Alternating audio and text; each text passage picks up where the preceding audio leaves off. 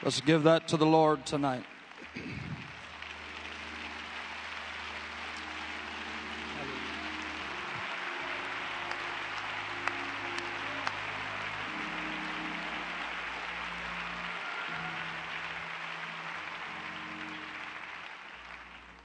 Are you glad to be in the house of God tonight? Do you feel blessed? Has God been good to you? Thank you, Brother Holmes, for kind invitation to be here. Love and appreciate this great man and his family. Brother Nathan Holmes, friend of mine that we've made acquaintances over the last couple of years. Honored to be here with them tonight. I'm looking forward to the rest of this meeting. Have you come with an expectancy?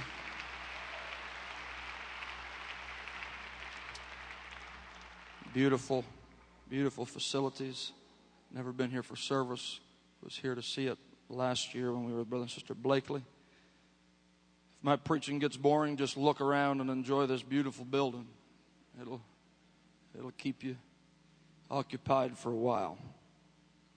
Glad to have my wife and my little boy with us tonight. How many believe we still serve a miracle working God?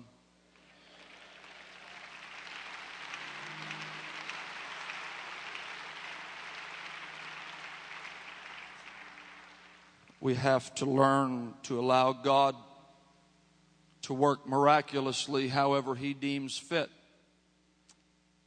My wife and I had complications with having children.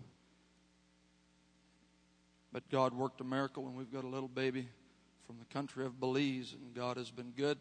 Don't even bother asking me if I could love one of my own anymore.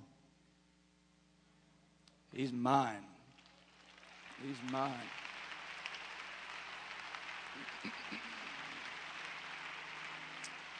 So I love my family tonight. Glad to have some young folks with us from our church.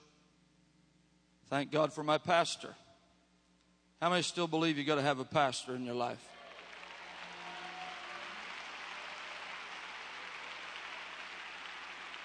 Not just a figurehead. Not just a figurehead, but a pastor. You can't have a pastor if you have secret places in your life that you won't let him go. I'm glad I got a man of God in my life that I trust enough that he can walk into any corner, cavity, and the door's open. I want to be saved. I don't know about you, but I want to be saved more than anything else. There's no price too high. No price too high.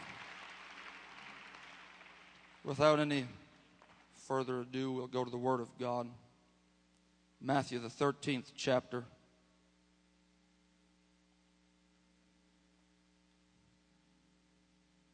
Beginning at verse number 24. Looking forward to the ministry of all of the preachers that are coming behind. Give honor to them.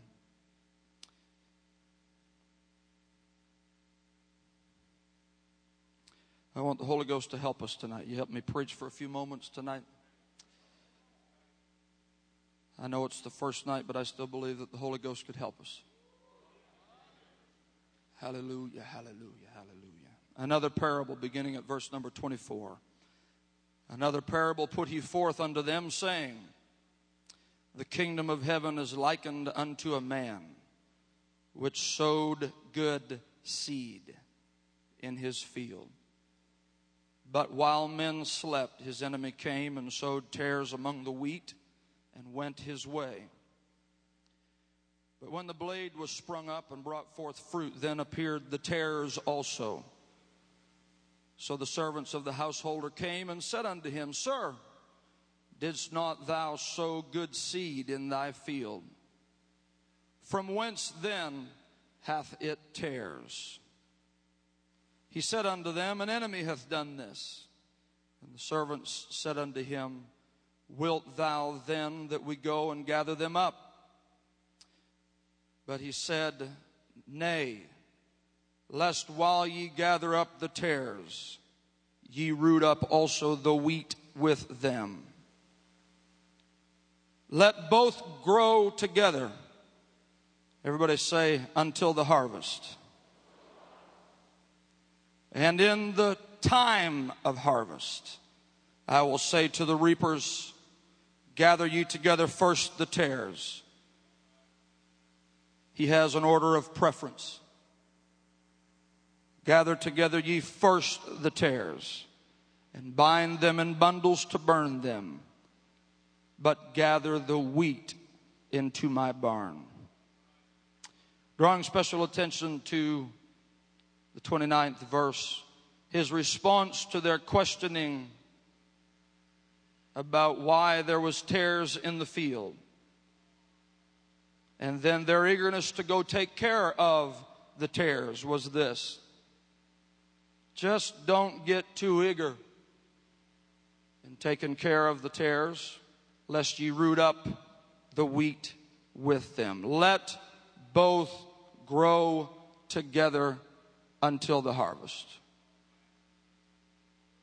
And at, everybody say, the time of harvest. Anybody believe with me tonight that it's harvest time? At the time of harvest, I will say to the reapers, gather you together first the tares and bind them in bundles to burn them, but gather the wheat into my barn. Would you pray together with me right now? God, we love you.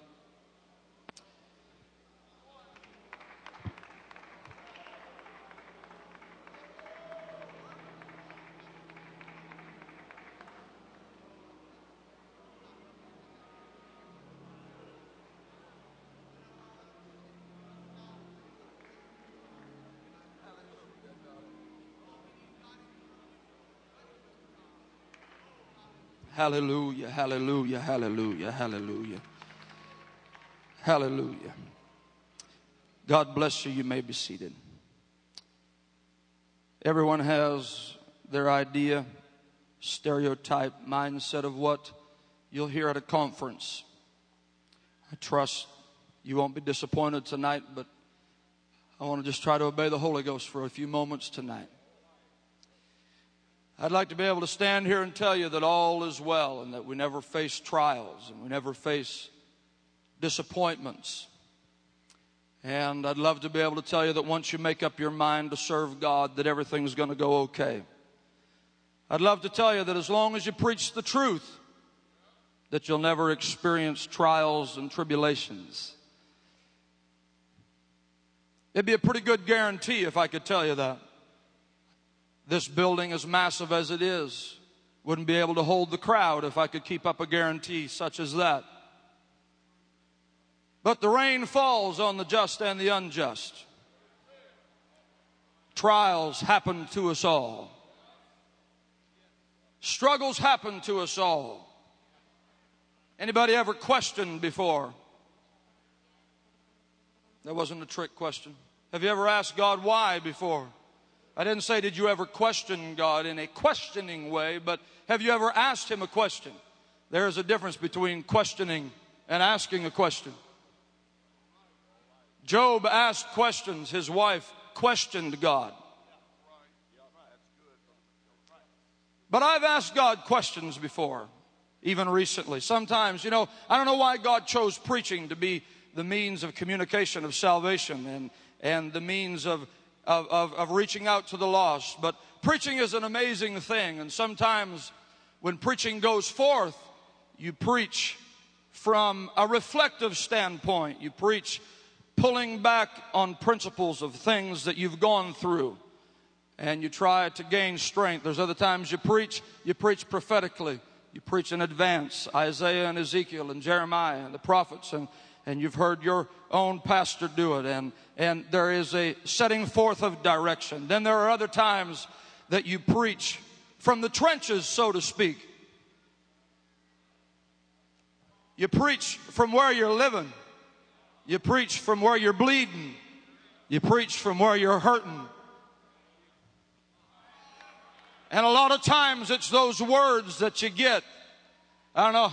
I'm already, I'm already into preaching, so if you're waiting for me to warm up, then just We only got one shot at it. Hey, it's those words that you get while you're bleeding and hurting and begging God for answers that sometimes are the most powerful words you'll ever get. Hey, Paul preached prophetically. He said, Don't let the ship leave the harbor. Don't let it leave the harbor. I know it looks good right now, but you better stay in the harbor. And they didn't hear what he said. So, so then he had to start switching from preaching prophetically to preaching present tense in the midst of a storm. He didn't walk out into the middle of that ship and go, Oh, it's a clear blue day. Isn't Jesus wonderful? No, he pitched and heaved his way till he grabbed a hold of something that he could stand there long enough and say, I just want you to know something. In the night last night, I had an angel stand by me, and I want you to know that if you want to make it, you can make it, but you got to stick with the ship.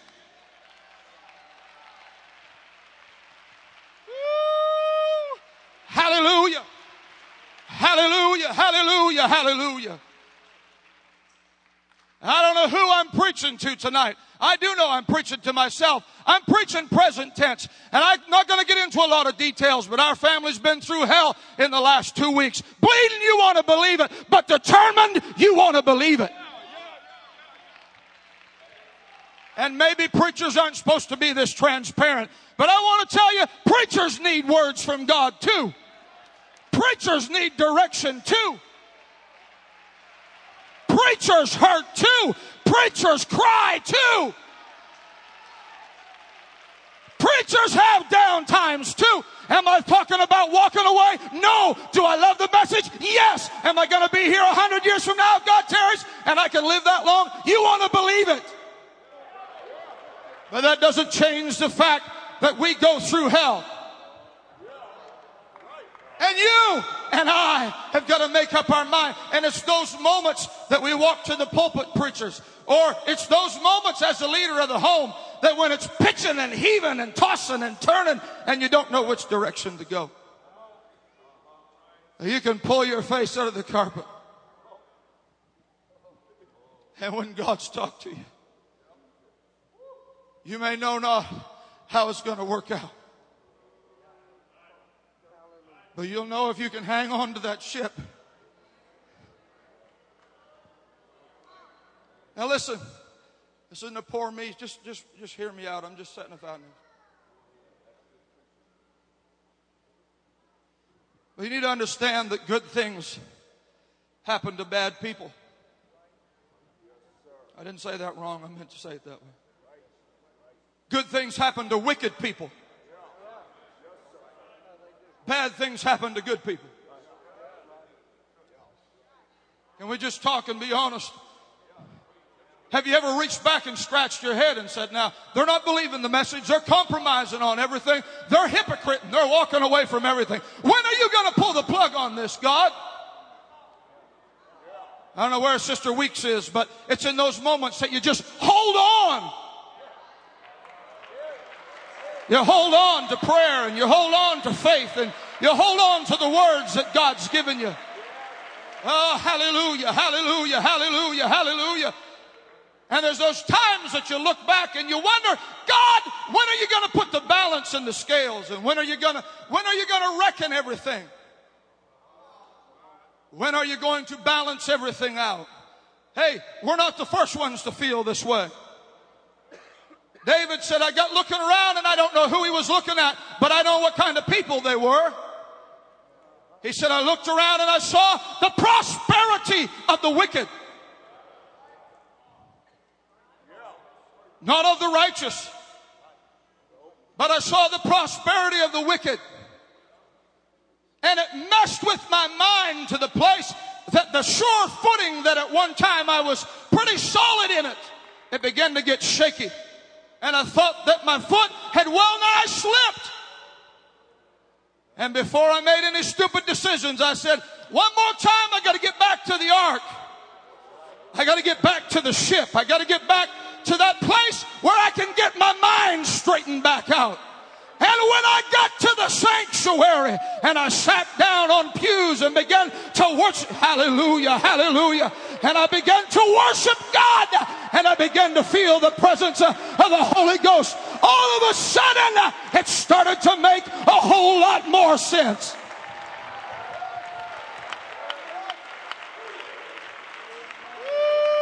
Hallelujah. When I sat down and put the prosperity of the wicked on one side of the scale, and I put the eternal weight of glory of the righteous on the other side of the scale. I didn't walk away with, with, with, with a short term answer to the solution, but I knew that if I hang on long enough, at the very best, the prosperity of the wicked is only going to last so long. There is coming a reckoning day. You hear me, brother? You hear me, sister? There's coming a reckoning day. There's coming a reckoning day. And it's not just at the end of the journey, and it'll be at the end of the journey, but to everything there is a time, and to everything there is a season under the heavens, too. It's not just at the end of the trip, Brother Godere, but there's going to be some under the heavens reckoning go. There's going to be some under the heavens reckoning that transpires. Job didn't know when he pulled his feet out of bed that next morning and swung around and laid them on that floor. He didn't know he'd been the topic of another meeting in another realm. He wasn't even asked to be there, but he was the topic of discussion. What do you think about Job? They weren't calling into question the inconsistencies of his life. He was a righteous man. Bad things happen to good people. And somewhere in the halls of another dimension, a divine decree rang forth. You can touch him. I got enough faith have you ever wondered why God had so much faith in you? All right, God, lighten up a bit. He said, Job, you're going to be on trial. Job said, I don't know a lot of things. I don't know why I'm going through all of this. It's easy for us to look at Job's life because we know the end of the story. He lived it verse by verse, page by page.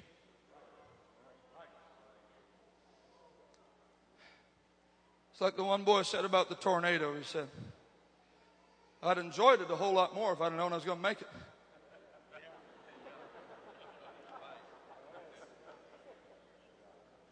If I'd known, if you can secure the fact that I'm going to pull through this, then it won't bother me. But th- those are the questions that haunt you. Is this gonna, is this one gonna, here's a Canadian term for you, snow you under? Or am I gonna be able to still be here? And somewhere, child of God, you gotta make up in your mind. It doesn't matter what comes and it doesn't matter what goes. I'm still gonna be here. It doesn't matter who serves God and who doesn't serve God. I'm still gonna be here. It doesn't matter what my pastor preaches, I'm still going to be here. It, hey, does anybody have that kind of attitude tonight? Are you still going to be here?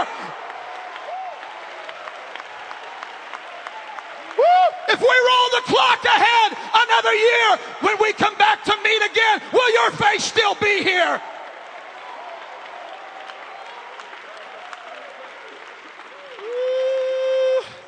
Hallelujah.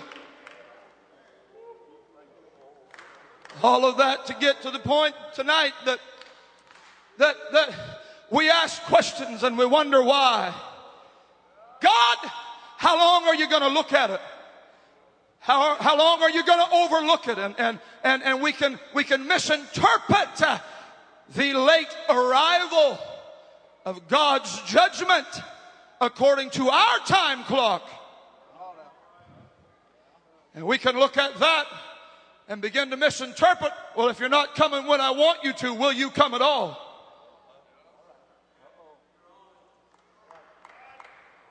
Just, just, just maybe you're going to leave me here to fight this one all by myself. You know what? You better get back to church. Never underestimate the power of one Holy Ghost service. I know that this is opening night, but this could be the night for somebody.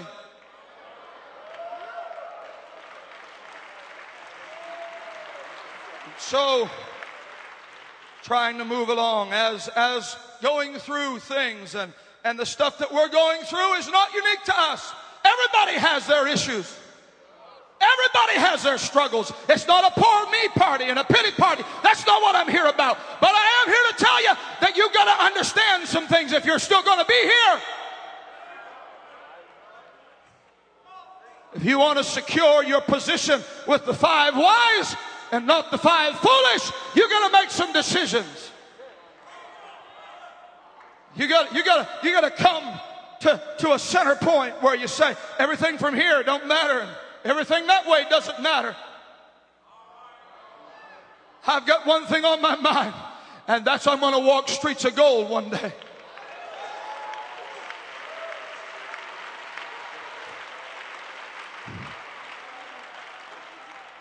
So, praying and asking God for direction, not only for myself, but for our church.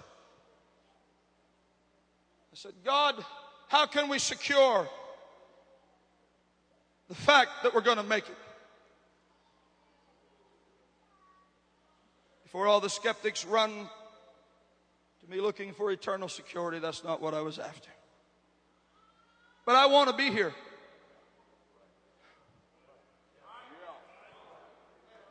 I, I want to make it.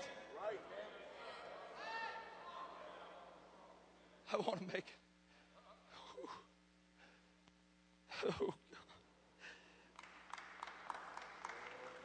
Mm. So somehow I've got to believe if we can tap into a dimension above how we're looking at things, we can see things from his perspective that'll have to make a difference. I've got every confidence that if I can learn to see things how he sees them. So we gotta, if there's anything we need in this day, is we need to understand the, the seriousness of the times that we're living in. We need to understand the times. Don't, don't, don't, whatever you do, get to the place where, like the wise man Solomon said, he said, because judgment against an evil thing was not executed speedily then people all of a sudden got it in their mind, well, if God don't show up quick, then he won't show up at all, and I can just go ahead and live how I want to live.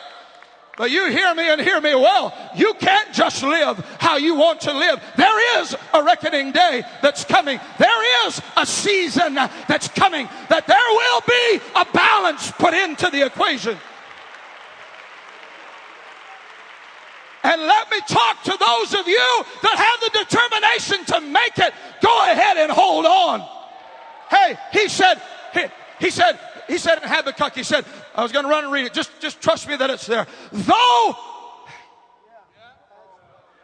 though the vision, the vision it's coming. It's on a time clock. It's not on yours and it's not on mine. It has a foreordained moment on God's timeline. And the vision is walking towards the interception. So how God looks at the vision is it's coming just right on time. But the problem is, I'm down here.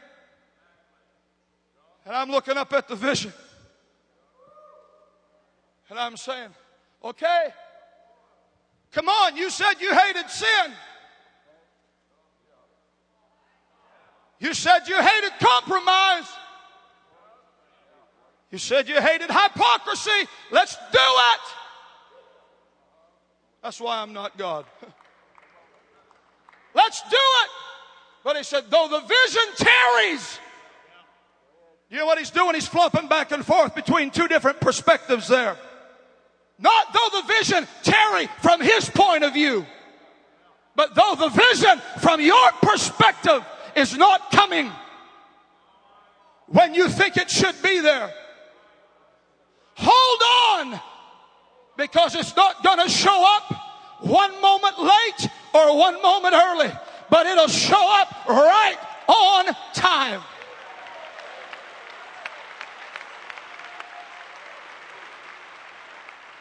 So hear me tonight when I tell you if we have ever needed saints of God, men of God, young people that understand the times, it's now. David, I see David. And they're all coming, they're amassing, the troops are coming, pledging loyalty to him. They said, Boy, I'm on your side, David. Judah, Reuben, Simeon, Levi, and they're all bringing men. David, we're with you. David, we're on your side. They come running into Ziklag. 340,000 men. The Bible says it was a host of people. But there was one particular small group of men out of the 340,000. There's a pretty small number. There's only 200 of them. But the Bible says it was the men of Issachar. They weren't just your average men. The Bible says they were men that understood the times. And then it went on to say that they knew what Israel ought to do. And then it goes on to say, all the other brethren were commanded by these 200 men. Half of 1% of the overall group of men were controlled by 200 men. Out of the 340,000 that remained. They were all trained in warfare. The Bible says they were experts in battle. They had the instrumentation of warfare. They were mighty men of valor. Their hearts were right. Oh, hear me. I'm going somewhere tonight. Their hearts were right. They were 100% behind the message. They draw blood for the message. They'd fight to the bitter end to defend David. They weren't just casual warriors. You hear me? The Bible says that they were ambidextrous. They could, they could fight with the left hand or they could fight with the right hand. They were the kind of men that you wanted in your corner when you were in a struggle. They were good men. There was nothing wrong with those men. But they still needed somebody. Out of those 340,000, there were only 200 men that knew what Israel ought to do.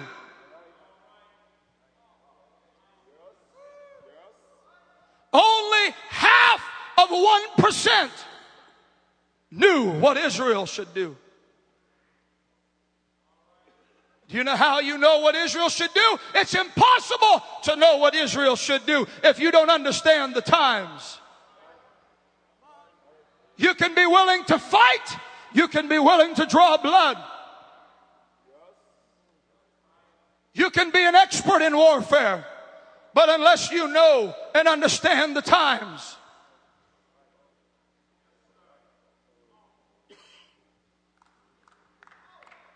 Oh, hallelujah. Can I just go ahead and take my liberty here just for a minute? I submit myself to these elders that are here. I'm a young man, but I'm troubled about some things. I'm troubled about some things, Brother Holmes and our contemporaries. We know the message. We can cross reference the scriptures. And if we're not careful, preaching, hey, if I preached a doctrine message tonight, I could have every one of you rip roaring and snorting. Now they're going to start throwing eggs at me because you don't think I believe the message. I I'm one God from the top of my head to the soles of my feet. I believe it. But we've got young men that can cross reference it and they'll fight for it. And I honor that. But I just wonder do they know the times or not? Do they really know where the apostolic movement is right now? Oh, help me, Holy Ghost. Do they really understand the struggles that the apostolic movement's facing right now? Not just over doctrine, but there's a lot of issues that we've got to get resolved. We need to know what Israel ought to do. We need to know what Israel ought to do. We're walking into areas where you can't run back to a book in, in, in, the Bible and open it up and find out where it says, don't chat. Ooh, I just touched something there. We can't run to the Bible and find out where we can draw safe boundary lines for how to use the internet. That doesn't deny that Israel still needs to know what to do. Israel still needs to know.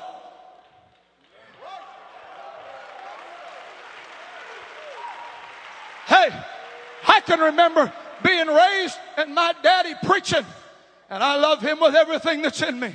But he'd preach, you don't need to be calling another, another man's wife.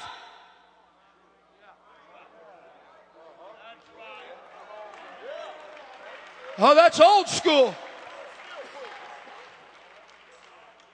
So now we'll text her instead. And you can sit there with your sanctified self if you want to. But we're dealing with marriages breaking up in Israel. You hear me? We're dealing with marriages busting up in Israel. Somebody needs to know more. That, please understand, I love the message, but somebody's got to know more than just Acts 2.38 and John 3.5.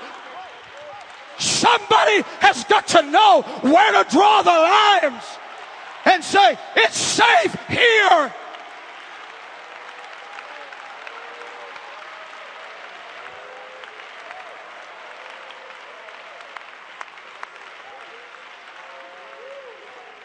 Israel still needs to know what to do.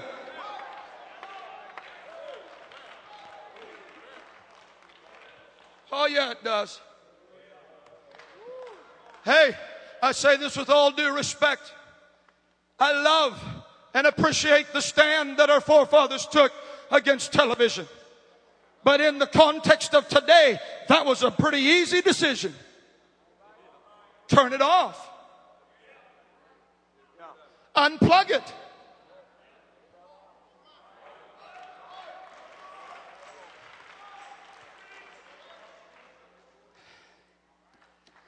Listen, if your pastor preaches something, I'm not here to set the standard. I'm just here to tell you, Israel needs to know what to do. And I'm worried about me, and I'm worried about men my age that are starting to take over churches. I'm wondering, do we really know what to do? Do we really know what to do? Yes, I can teach a home Bible study. Yes. Yes, I know this message. I love it. I breathe it. I eat it. But that's not the issue on a lot of fronts. When you got young people that can take their little cell phone to bed with them.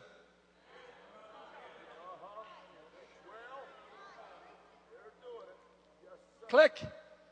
Send. Oh, you can all sit there like you're sanctified, but ask your young people what they're doing. Ask your young people what they're doing.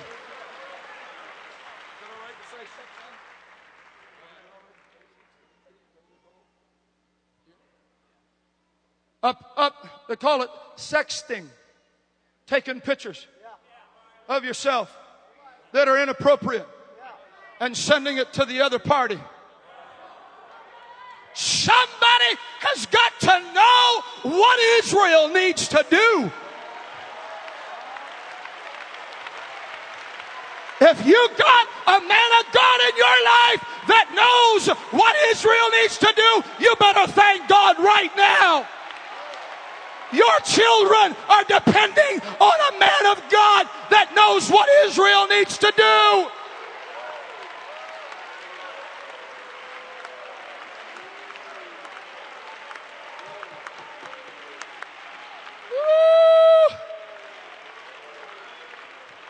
Please, I hope you understand me.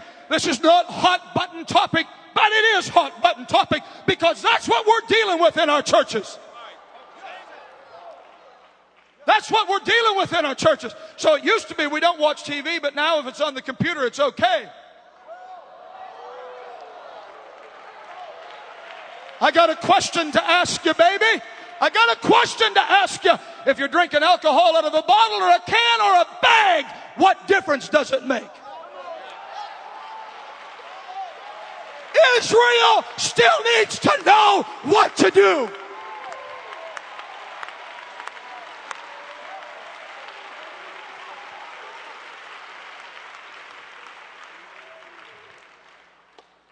Israel needs to know what to do when there's men again of our contemporaries, Brother Holmes, that casually disregard the pastor in their life. Please, no disrespect, but that's just the old man. That ain't just the old man, you hear me? That's the man that's going to represent my soul to God.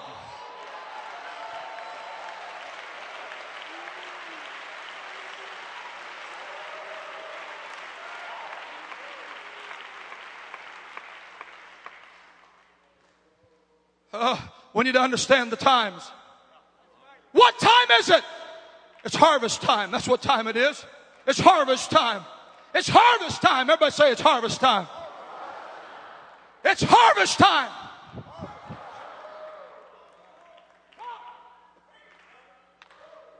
It's harvest time. It's harvest time, baby. It's harvest time. It's harvest time. It's harvest time. It was the children of Issachar that had the responsibility. That was back before calendars and iPhones and, and MobileMe and all this stuff that keeps us all organized and everything. That was before all of that. You had to have somebody that watched the times. And the children of Issachar didn't just do that by studying astrology. They did gauge off of the sun and the moon because they had to. They couldn't look and say what time it was. And it was the children of Issachar that kept track of when God's people were supposed to be going to the feast. All the different feasts that would happen. It'd be the children of Issachar that said, Hey, it's the Feast of Weeks. Prepare yourself. Come to the mountain. Sanctify yourself through prayerful observation. They never missed. Everybody that knew how to fight hinged upon those who knew how to tell the time. Everybody that had the instrumentation of warfare hinged on those that could tell the time. What are we supposed to do? Wait. What are we supposed to do? Go. 340,000 people waited for the word from 200 men. I am not naive enough to know that everybody in the apostolic movement knows how to tell the time. They don't. But there are still some young men I've got to believe there's a nucleus of young men that still know how to get in the face of God and say, God, I need some answers. There's something new coming down the pipe and I don't know what to do. And some men that can stagger to a pulpit in the midst of a storm and say, God talked to me last night. And if you want to make it, if you want to make it, you'll shut that cell phone off.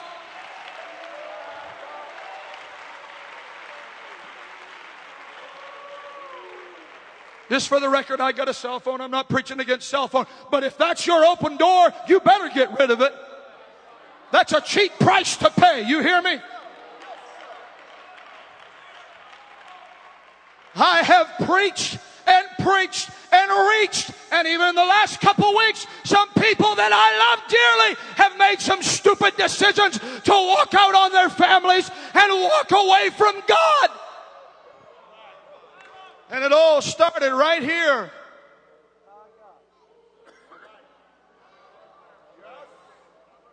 It's right here. And when someone brings me a device and I respond back and they think it's their secret lever and they start pouring it on me.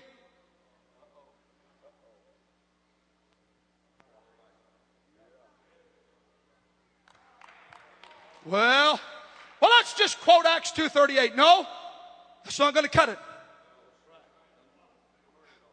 You, you, you gotta, you gotta deal with that devil, Brother Coon. Well, I don't, I've got to have it for my business. You can't have it for your soul's sake. And while we're on it, hear me. Young people, listen to me right now. Don't hold the man of God hostage by saying, well, this one here can do it and I can't. Or in this church they can do it, but in that church they can't. You trust the time telling ability of the man God put in your life.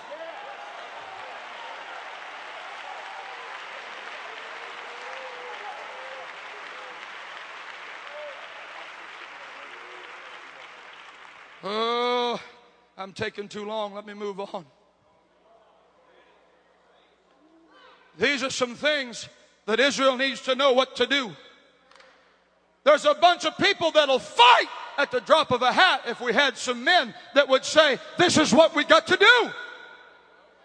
We can't blame this on the people. We can't blame this on the church.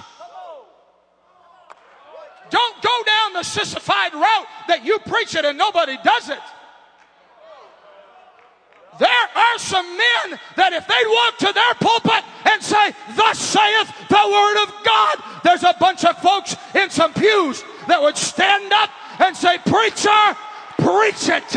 I'm with you. I'm 100% behind you. You can't draw the line.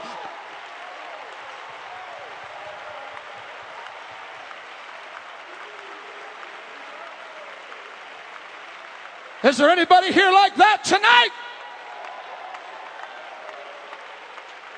There's no such thing as hard preaching. There's no such thing as hard preaching. Not to somebody that wants to be saved. At the very best, hard preaching is still softer than the judgment of God. You hear me?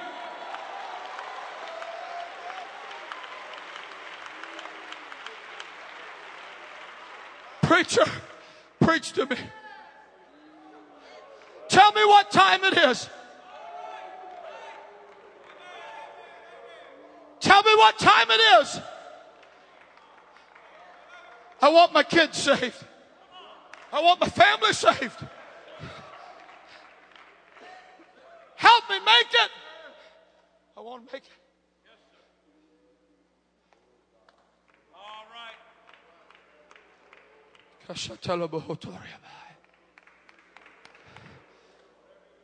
If we're going to make it, it's going to be because we can tell time.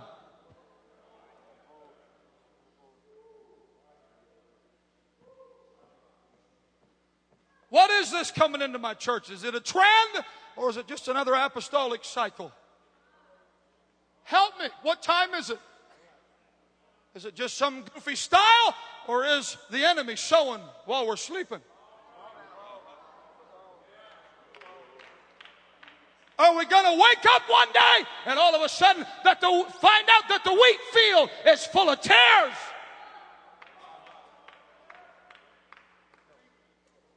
And the problem is, is we never truly will know until harvest time. Everybody say harvest time. Oh, God. Harvest time. That's not a downtime, baby. That's an exciting time.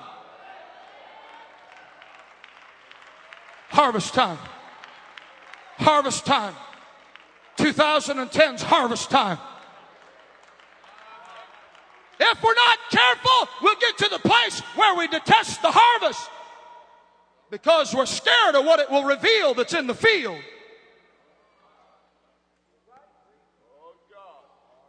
Bible says that a man went forth to sow in his field, and I'm, I'm coming to a close here as quick as I can. But the man went to sow in his field, and the Bible says he sowed good seed. There was nothing wrong with his seed. He sowed it with great anticipation of reaping a harvest, Brother Adams. He knew it was coming. He had faith in the seed. He knew it was going to produce. He just had all the faith in the world that the field would produce in response to the seed that it received.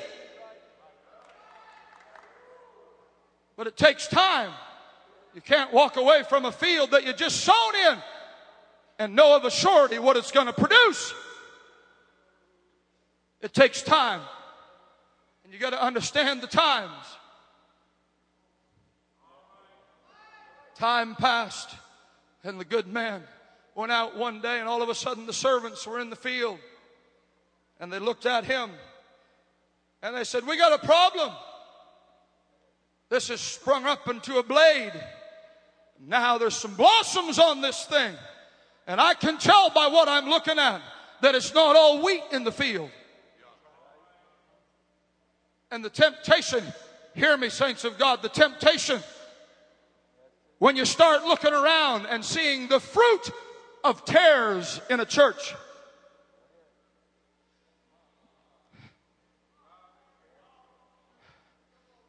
I don't know your church, but I know there's tares there. There is in my church. There was in Jesus's too. There's tares in the field. What are we going to do? The knee jerk reaction is to attack the seed. I thought, you read it, we read it in our text. I thought you sowed good seed. And if you sowed good seed, why? Why are there tares in the field? I hate the devil, you hear me? I hate the devil. And I hate the fact that whenever somebody decides to walk out on God, or whenever some sorry young preacher decides to compromise, that the devil and all of his imps and critics points his finger back at the men of God that blazed the trail ahead of us and tries to blame the quality of the seed on the fact that there's tares in the field. But you hear me when I tell you there was nothing wrong with the man and there was nothing wrong with the seed.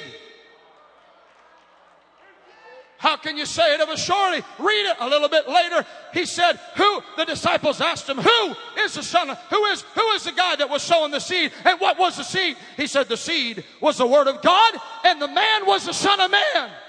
It don't get any better than that.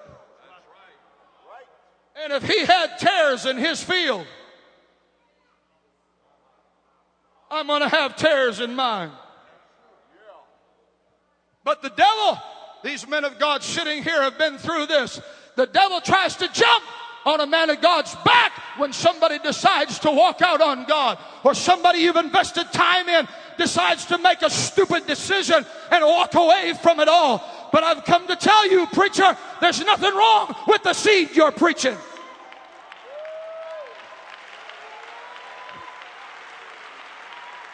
Keep preaching what you're preaching. Get back in that pulpit and preach it as strong as you ever preached it. Get back in that prayer room and say, God, let me know what time it is.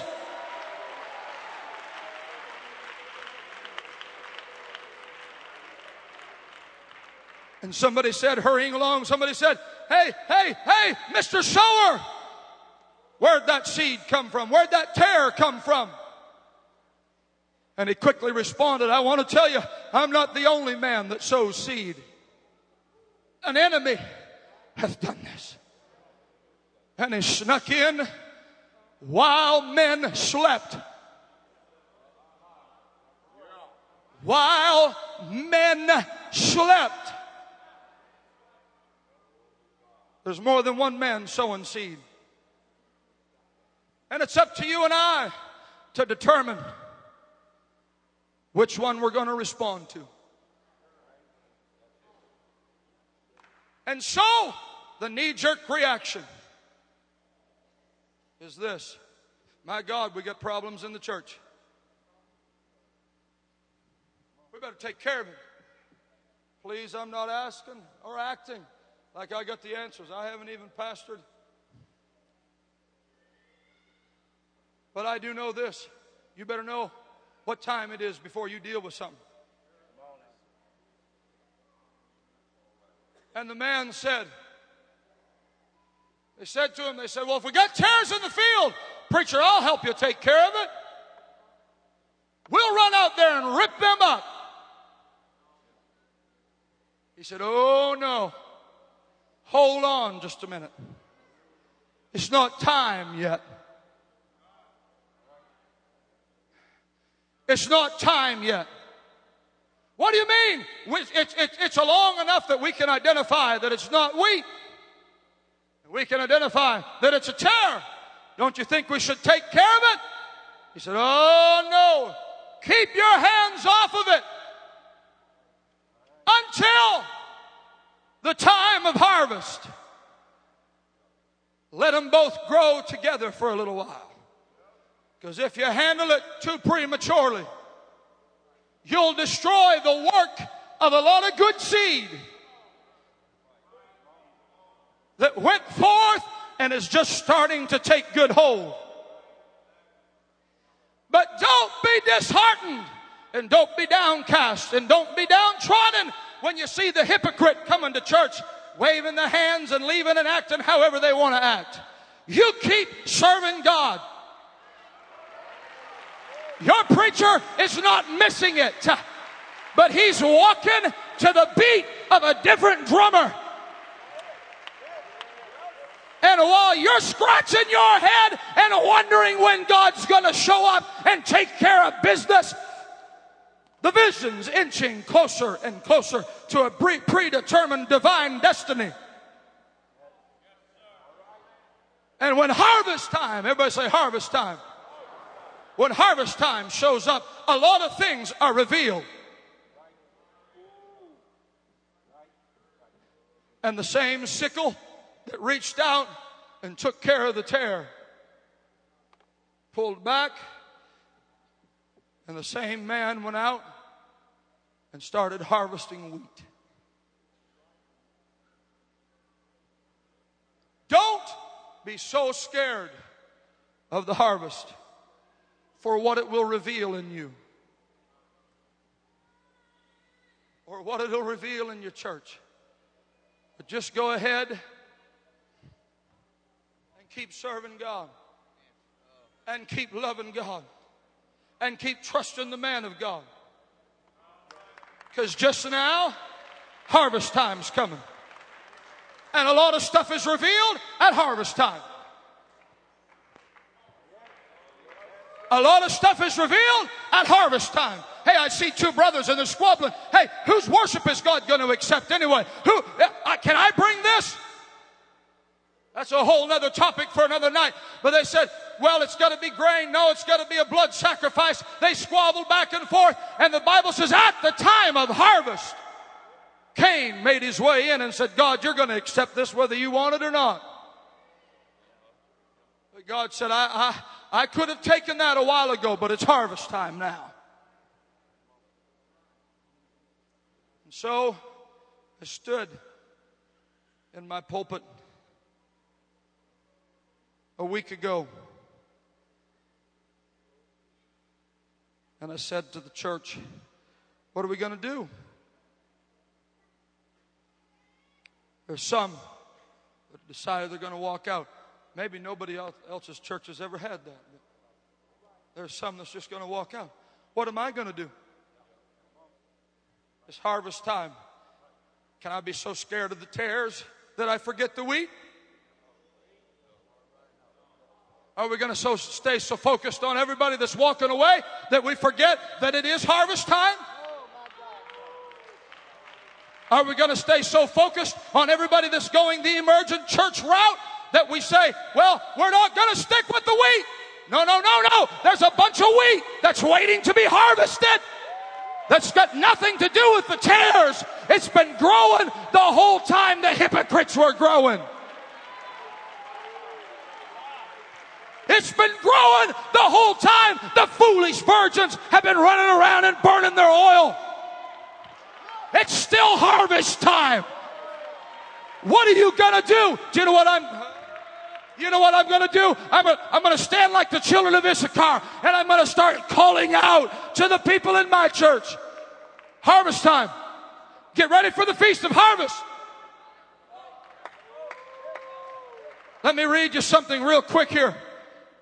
It was mandated. They can come to the music. It was mandated in the Old Testament in Deuteronomy that at least once a year you had a feast of harvest. Now, the Feast of Harvest, we've talked about it for the last 45 minutes, has some sweet things, but it also has some bitter things. So it depends on what you focus on. Whether it's going to be a celebration. And this is what they said Deuteronomy 16 count off seven weeks from when you first begin to cut the grain at the time of harvest. Then celebrate. What do you mean celebrate? We just found out there's a bunch of tares in the field. That's not what we're looking for. We're looking for the wheat. Hey, we'll deal with sin. Don't worry about it. Said, all right, Celebrate the festival of harvest to honor the Lord your God. I want to know if anybody's ready to do this right here. Bring him a voluntary offering in proportion to the blessings you have received from him.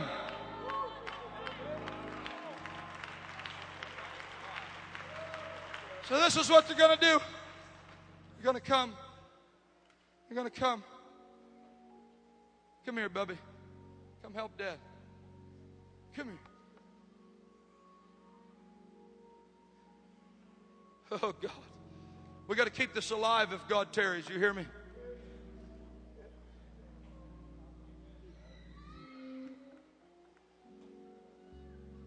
What I focus on will become what he focuses on. Oh, Jaron, everybody's going Emergent Church. Everybody's going goofy. Everybody's a hypocrite. Everybody's walking out. All right, let's celebrate. No. No.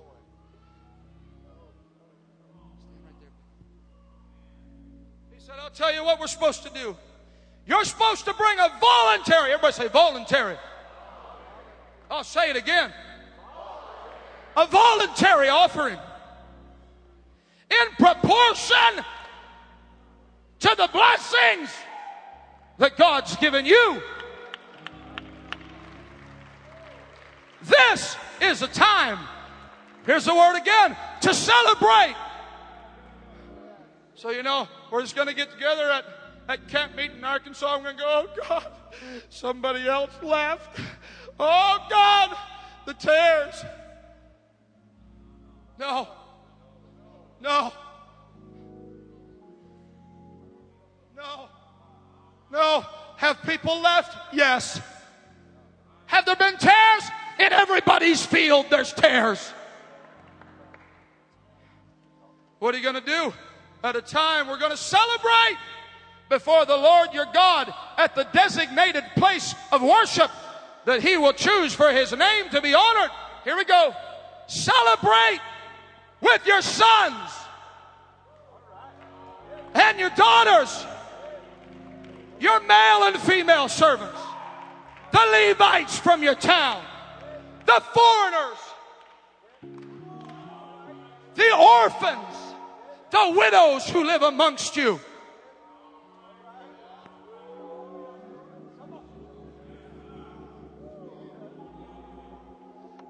What's that? It's harvest time. Sharon, I know some people have walked out on God. I know, buddy, that there's people compromising this message. But let me tell you how good God's been to me.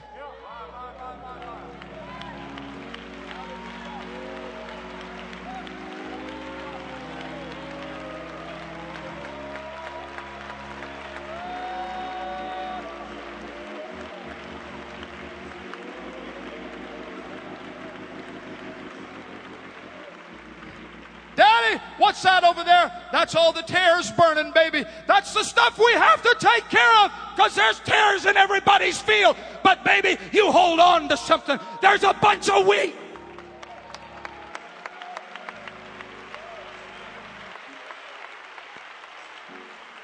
You know what I want you to do with me, son? It's church time. Help me drag a sacrifice into the house of God. Because if I got to bring something that's in proportion to how He's blessed me, the key word there was voluntary. Not something pumped up, not something primed up, not something that you need music to jive you up, but something that when you swing through those doors, You say, hey, anybody got any kids in here?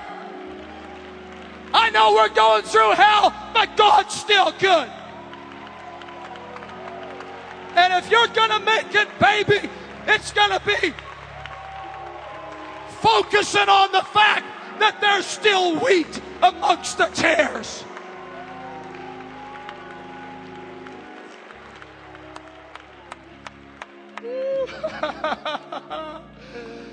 ah, and you get into the New Testament, Brother Holmes, and you find out that that feast of weeks, that feast of harvest from the Old Testament was the feast of Pentecost in the New Testament.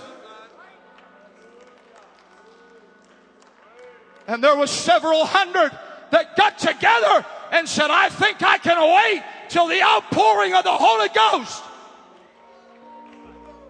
There was a bunch that said, I'll be here when he pours out the Holy Ghost. I can make it. But the problem is, the vision tarried a little longer than they thought it would take to get there. And when the day of Pentecost was fully come, there was only 120 wheat still there. The balance of 500 was tares. But do you think that made the victory any less sweet? Suddenly, they said, We've been waiting on this a long time. Suddenly, there came a sound from heaven as of a rushing mighty wind. If you think at that moment that they were thinking about the 380 people that had walked out, you got to change your mind. When they started to feel the Holy Ghost, something come over them and they said, Thank you, Jesus, that I'm still here. Thank you, Jesus, that I'm still here. Because it's harvest time. It's harvest time.